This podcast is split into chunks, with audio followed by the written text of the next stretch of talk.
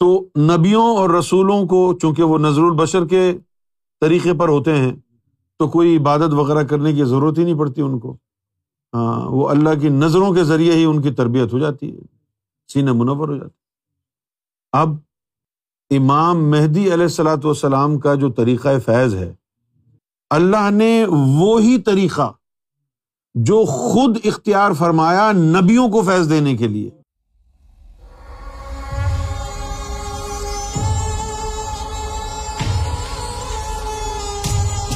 جتنے بھی انبیاء کرام آئے ہیں، کوئی ریکارڈ پر نہیں ہے پوری تاریخ میں کہ ان میں سے کوئی ایک نبی بھی مدرسے میں جا کے پڑھا تھا۔ ہمارے مسلمان تو کہتے ہیں نا ہمارے نبی کے بارے میں کہ وہ امی ہیں، کسی مدرسے میں جا کے پڑھے نہیں۔ تو جیزز کون سے یونیورسٹی سے ڈگری لے کے آئے تھے؟ موسا علیہ السلام کہاں پڑھے تھے؟ انہوں نے درس نظام میں کیا تھا۔ کوئی بھی نبی نہیں گیا پڑھنے کہیں بھی؟ کیوں جائے گا؟ جب اللہ نے یہ کہا اللہ القرآن۔ الرحمان اللہ القرآن، یہ رحمان نے سکھایا ہے۔ بھائی، جس کا استاد، جس کا ٹیچر اللہ ہو، وہ انسانوں سے کیا پڑھے گا؟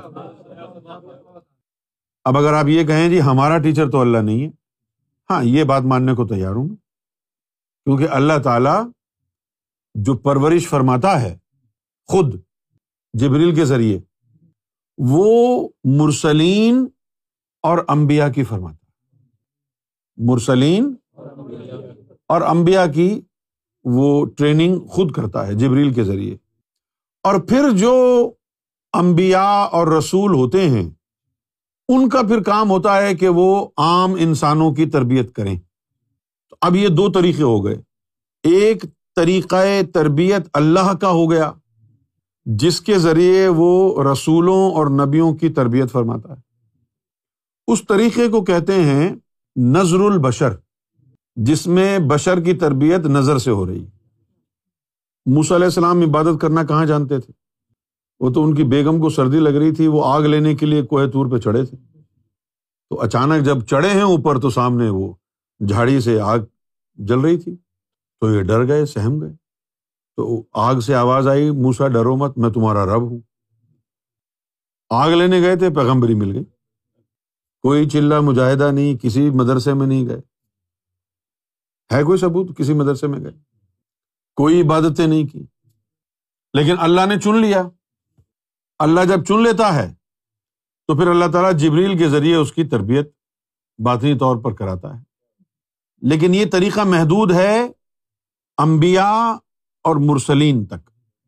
نبیوں اور رسولوں کی تربیت اللہ تعالی خود انیشیٹو لیتا ہے اور کراتا ہے۔ یہ نہیں ہے کہ کوئی نبی دعا کرے کہ اللہ میری تربیت کب ہوگی۔ ایسا نہیں ہے۔ وہ اپنے کاموں میں ہوتے ہیں، ان کو پتہ ہی نہیں ہوتا ہے کہ انہوں نے نبی بننا ہے۔ اچانک ایک دن جبریل آ جاتا ہے سامنے کہتا ہے، چلو جی تیاری شروع۔ اور یہ جوانی میں ہی ان کی تربیت اللہ تعالیٰ جو ہے، کرواتا ہے۔ چالیس سال کی عمر میں انہوں نے اعلان نبوت کرنا ہوتا ہے۔ تو چالیس سال سے پہلے پہلے ان کی تربیت ہر حال میں کرواتا ہے اللہ۔ اسی لیے مولانا روم نے بھی کہا تھا کہ در جوانی توبہ کردن شیوا پیغمبری۔ کہ جوانی میں توبہ طائب ہونا یہ پیغمبروں کا شیوا ہے۔ چالیس سال کی عمر میں نبیوں نے، رسولوں نے اعلان نبوت کرنا ہوتا ہے۔ تو پھر چالیس سال سے پہلے ہی ان کی تربیت مکمل ہوگی نا؟ یہ ڈسیشن کہ بھائی میں فلاں کو رسول بنا رہا ہوں، فلاں کو نبی بنا رہا ہوں، یہ نبی نے تو نہیں لینا ہوتا۔ یہ ڈسیزن تو اللہ نے لینا ہے کہ کس کو نبی بنا رہا ہے وہ۔ تو اب اس نے ڈسیزن لیا ہے تو وہی تربیت بھی شروع کرے گا۔ تو کوئی نبی، کوئی رسول اس کے لیے ضروری نہیں ہے کہ وہ عبادتیں پہلے سے کرتا ہو یا کوئی علم جانتا ہو۔ نہیں۔ بس جب اللہ ان کا انتخاب کر لیتا ہے، اللہ ان کو مبوس فرمانے لگتا ہے تو پہلے سے ہی ان کی تربیت شروع کرا دیتا ہے۔ تو تربیت ہو جاتی ہے ان کی، پھر کہتا ہے جی اب اعلان کر دو نبوت۔ اور جی یہ جو طریقہ ہے جس کے ذریعے اللہ تعالیٰ ان کو فیض دیتا ہے، یہ طریقہ کہلاتا ہے نظر البشر کا۔ اس میں کوئی وسیلہ نہیں۔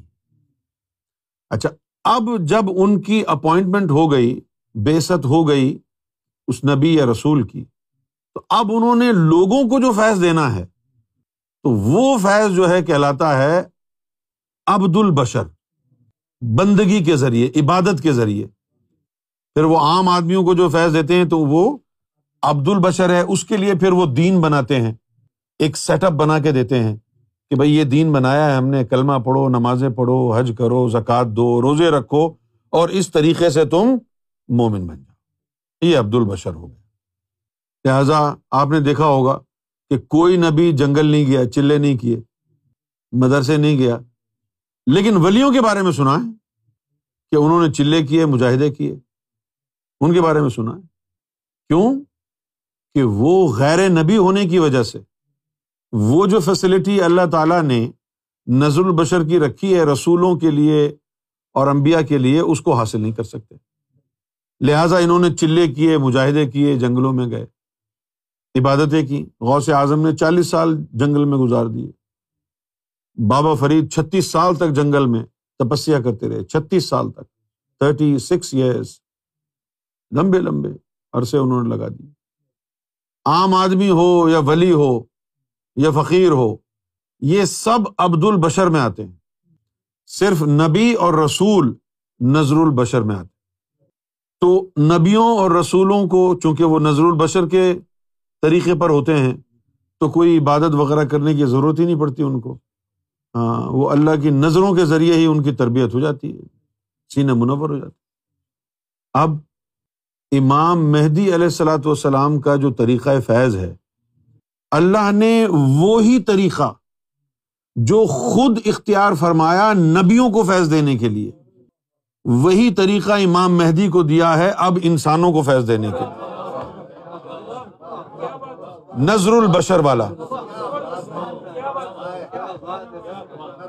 جس طریقے پر پہلے اللہ تربیت فرمایا کرتا تھا، نبیوں کی، رسولوں کی، جس میں کوئی ان کو مشقت نہیں کرنی پڑتی تھی، نظروں سے ہی مراتب مل جاتے۔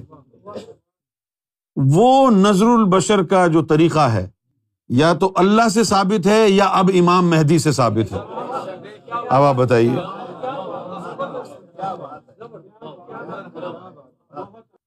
اچھا اب چونکہ امام مہدی علیہ السلاۃ والسلام کو اللہ تعالیٰ نے وہی طریقہ عطا فرمایا ہے، جس طریقے پر اللہ نے خود نبیوں اور رسولوں کو فیض دیا۔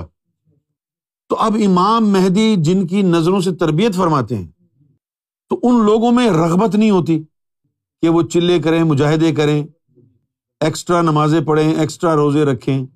یہ لفظ ایکسٹرا ایکسٹرا ہے۔ یہ بچت کے لیے ہے۔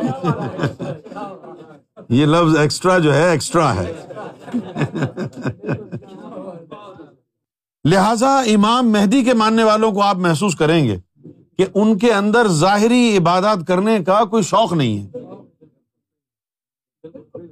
تو یہ جو نظر البشر کا جو طریقہ ہے، اس طریقے میں عبادات میں رغبت نہیں ہوتی۔ اس میں امام مہدی کی نظروں سے ترقی ہوتی رہتی ہے۔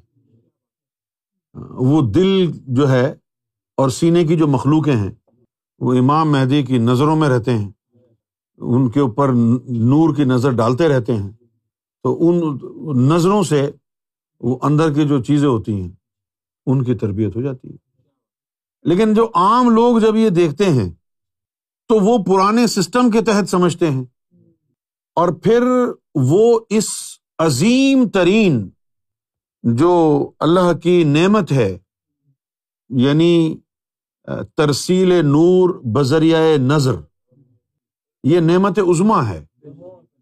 اس کو جھٹلانے کے لیے پھر بڑی بڑی بےحدہ باتیں مولوی کرنے لگ جاتے ہیں۔ کہتے ہیں جی کہ تم عبادات نہیں کر رہے ہو، عبادتیں تو محمد رسول اللہ کو معاف نہیں تھی ایسی باتیں کرنے لگ جاتے محمد رسول اللہ نے تو جو بھی عبادت کی ہے، وہ ہمارے لیے، امتیوں کے لیے کی ہے۔ ان کو تو ضرورت نہیں تھی۔ ٹھیک ہے۔ ان کو تو ضرورت نہیں تھی۔ آپ نے تو فرمایا کہ میں اس دنیا میں آنے سے پہلے بھی نبی تھا۔ بلکہ حدیث شریف کے الفاظ ہیں کہ جب آدم مٹی گارے اور روح کے مابین تھے، میں اس وقت بھی نبی تھا۔ نبی کریم صلی اللہ علیہ وسلم کے لیے تو اللہ نے فرمایا اللہ کلام خلقت الافلاق۔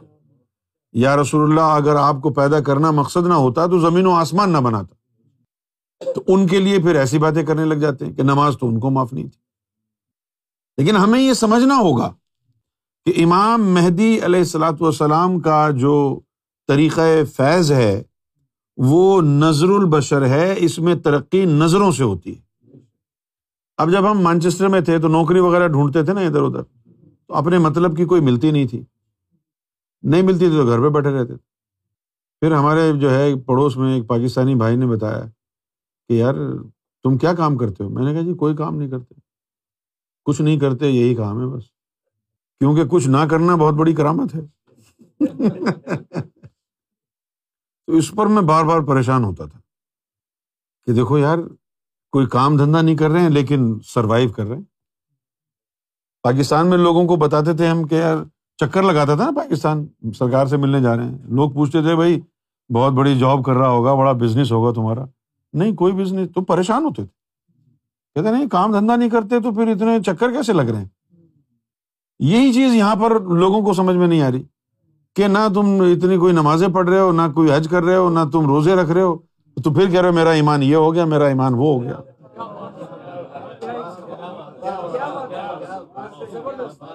اب ان کو ہم کیا کہیں؟ کہ یہ گوہرین سپورٹ پر ہیں ہم۔ کام دھندا نہیں ہے، وہ سرکار چلا رہی ہے۔ انکم سپورٹ جو ہے جو سوشل اسسٹنس ہے سوشل سیکورٹی کے دفتر یہاں جاتے ابھی جب انسانوں نے اتنی آسانی پیدا کر دی ہے، تو پھر اللہ کے نظام میں شک کیوں ہے؟ کہ یہ نمازیں تو پڑھتا نہیں ہے، اس کا دل کیسے اللہ اللہ کر سکتا ہے؟ ابھی تو کام تو کرتا نہیں ہے، تو نے تو ہنڈا رکھی ہوئی ہے۔ تو کام تو کرتا نہیں ہے، تو نے تو اپنے گھر پر اتنی ساری چیزیں رکھی ہوئی ہیں۔ کہیں ٹیلی ویژن ہے، کہیں کچھ ہے، کہیں کچھ ہے، کمپیوٹر رکھے ہوئے، یہ کہاں سے آئے؟ جی ہم کو گورنمنٹ دے رہی ہے، تو ہمیں بھی تو گورنمنٹ دے رہی ہے۔ ہماری ہماری گورنمنٹ کا نام گور شاہی ہے۔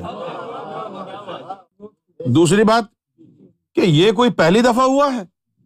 حضور نبی کریم صلی اللہ علیہ وسلم کے دور میں جو ایمان کی حالت میں حضور کی صحبت میں بیٹھ گئے اور صحابی کہلائے۔ مجھے بتاؤ آپ، کوئی ان کے مقام تک پہنچ سکتا ہے؟ صحابہ کرام کے مقام تک کوئی پہنچ سکتا ہے؟ نہیں پہنچ سکتا نا۔ کیوں؟ انہوں نے کون سی ایسی خاص عبادت کی ہے؟ ساری عبادتیں وہی کی ہیں انہوں نے۔ ایک چیز خاص ہے، صحبت محمد صلی اللہ علیہ وسلم۔ سب سے بڑی چیز وہ ہے۔ اسی طرح امام مہدی کی نظر سب سے بڑی چیز ہے۔ کوئی عبادت نظر امام مہدی کو نہیں پا سکتی۔ اس کا مقابلہ نہیں کر سکتی۔ تو جو ان کی نظر میں آ جاتا ہے، اس کا تکیہ عبادت پر نہیں گور شاہی پر ہو جاتا۔ ہاں جس کو سرکار کی نظروں سے نور مل رہا ہے۔ اور پھر اللہ نے قرآن میں بھی ایسے ہی فرمایا افامن شرح اللہ صدر اسلامی کہ جس نے شرح صدر کر لی اس میں ذات اللہ سے، تو کیا ہوگا؟ فہوا اللہ نور مر رب ہی تو پھر اس کو اپنے رب کی طرف سے نور ملنا شروع ہو جائے۔ تو یہاں رب سے مراد اللہ نہیں ہے، رب سے مراد مرشد ہے۔ فہوا اعلی نور من ربی نور ملنا جو ہے، ضرور ہے۔